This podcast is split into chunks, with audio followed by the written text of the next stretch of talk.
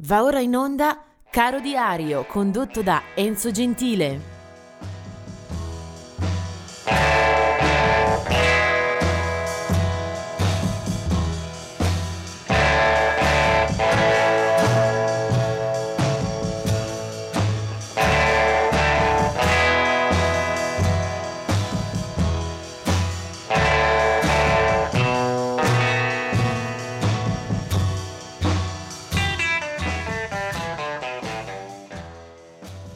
Ritrovati il 3 giugno. Nel 1943 nasce Michael Clark, eh, batterista dei Birds, eh, nella formazione fin dagli inizi praticamente, eh, rimarrà eh, a tutto i primi mesi del 1968 Michael Clark. Del 1939 è invece la nascita di Ian Hunter, un chitarrista inglese eh, nasce nel 1939.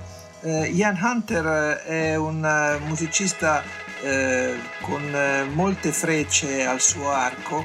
Eh, lo ricordiamo soprattutto come leader, come frontman eh, dei Mood the Hoople ma poi anche per una lunga carriera eh, solista e tante eh, performance, tanti album, eh, per esempio eh, la sua collaborazione anche con artisti come Mick Ronson, eh, come Todd Rundgren, insomma è un personaggio trasversale, ci sarebbe una canzone da far ascoltare della carriera di un artista come Ian Hunter, si chiamava All the Young Dudes, ma oggi abbiamo altre eh, precedenze. Ci sarebbe anche la People Get Ready di Curtis Mayfield, eh, musicista eh, enorme della musica nera, un uh, personaggio che sia a livello di autore sia a livello di interprete ha scritto, ha lasciato pagine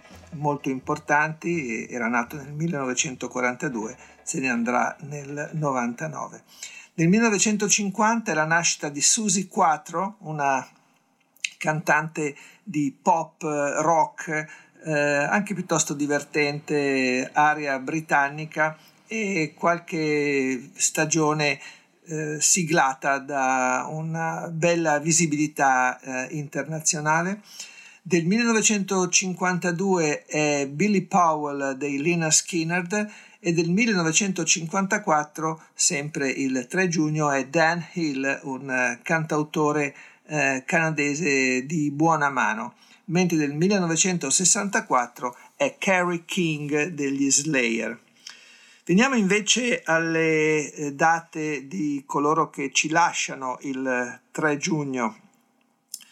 Eh, nel 1972 se ne va Mississippi Fred McDowell, un uh, importante testimone dell'area blues. Nel 1999 se ne va Junior Brathwaite degli Wailers, quindi amico, collega di Bob Marley, di tutto il movimento eh, reggae, e del 2016 invece è la scomparsa di Dave Swarbrick, eh, cantante ma soprattutto violinista e eh, protagonista di tutta l'area folk rock eh, britannica, eh, sicuramente dalle file dei Fairport Convention, ma anche poi eh, da ricordare per un'innumerevole serie di collaborazioni e album eh, anche a proprio nome e con tutti i primi attori di quella scena.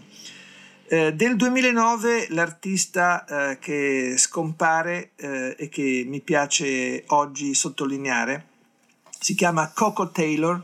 Eh, Coco Taylor è un, uh, un cantante eh, performer, eh, sicuramente tutti coloro che amano il blues eh, la ricordano. È stata eh, per molti anni un lume acceso, un faro acceso sulla scena del blues. Si chiamava Cora Walton e è proprio una di quelle voci che hanno reso importante e indimenticabile il blues di Chicago eh, Coco Taylor eh, con eh, la sua gagliardia, con la sua qualità di artista anche sul palcoscenico, eh, la ricordiamo per una innumerevole serie eh, di album.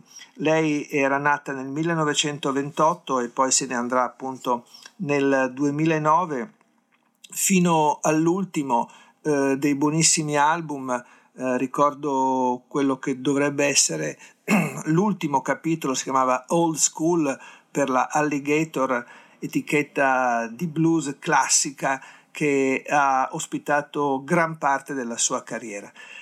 Bene, Coco Taylor eh, vorrei ricordarla proprio per eh, il suo eh, primo disco, portava il suo nome, Coco Taylor, era il 1969, eh, sotto le insegne della Chess Records, quindi un altro marchio di garanzia, eh, cantava una serie di brani che subito ce la rivelano come una eh, squisita eh, protagonista del blues.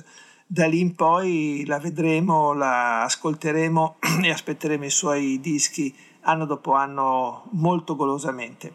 Bene, questo è il suo primo album chiamato appunto Coco Taylor. Eh, c'è la produzione di Willie Dixon che firma anche uno dei classici del blues, Wang Dang Doodle, e lei è Coco Taylor. Tell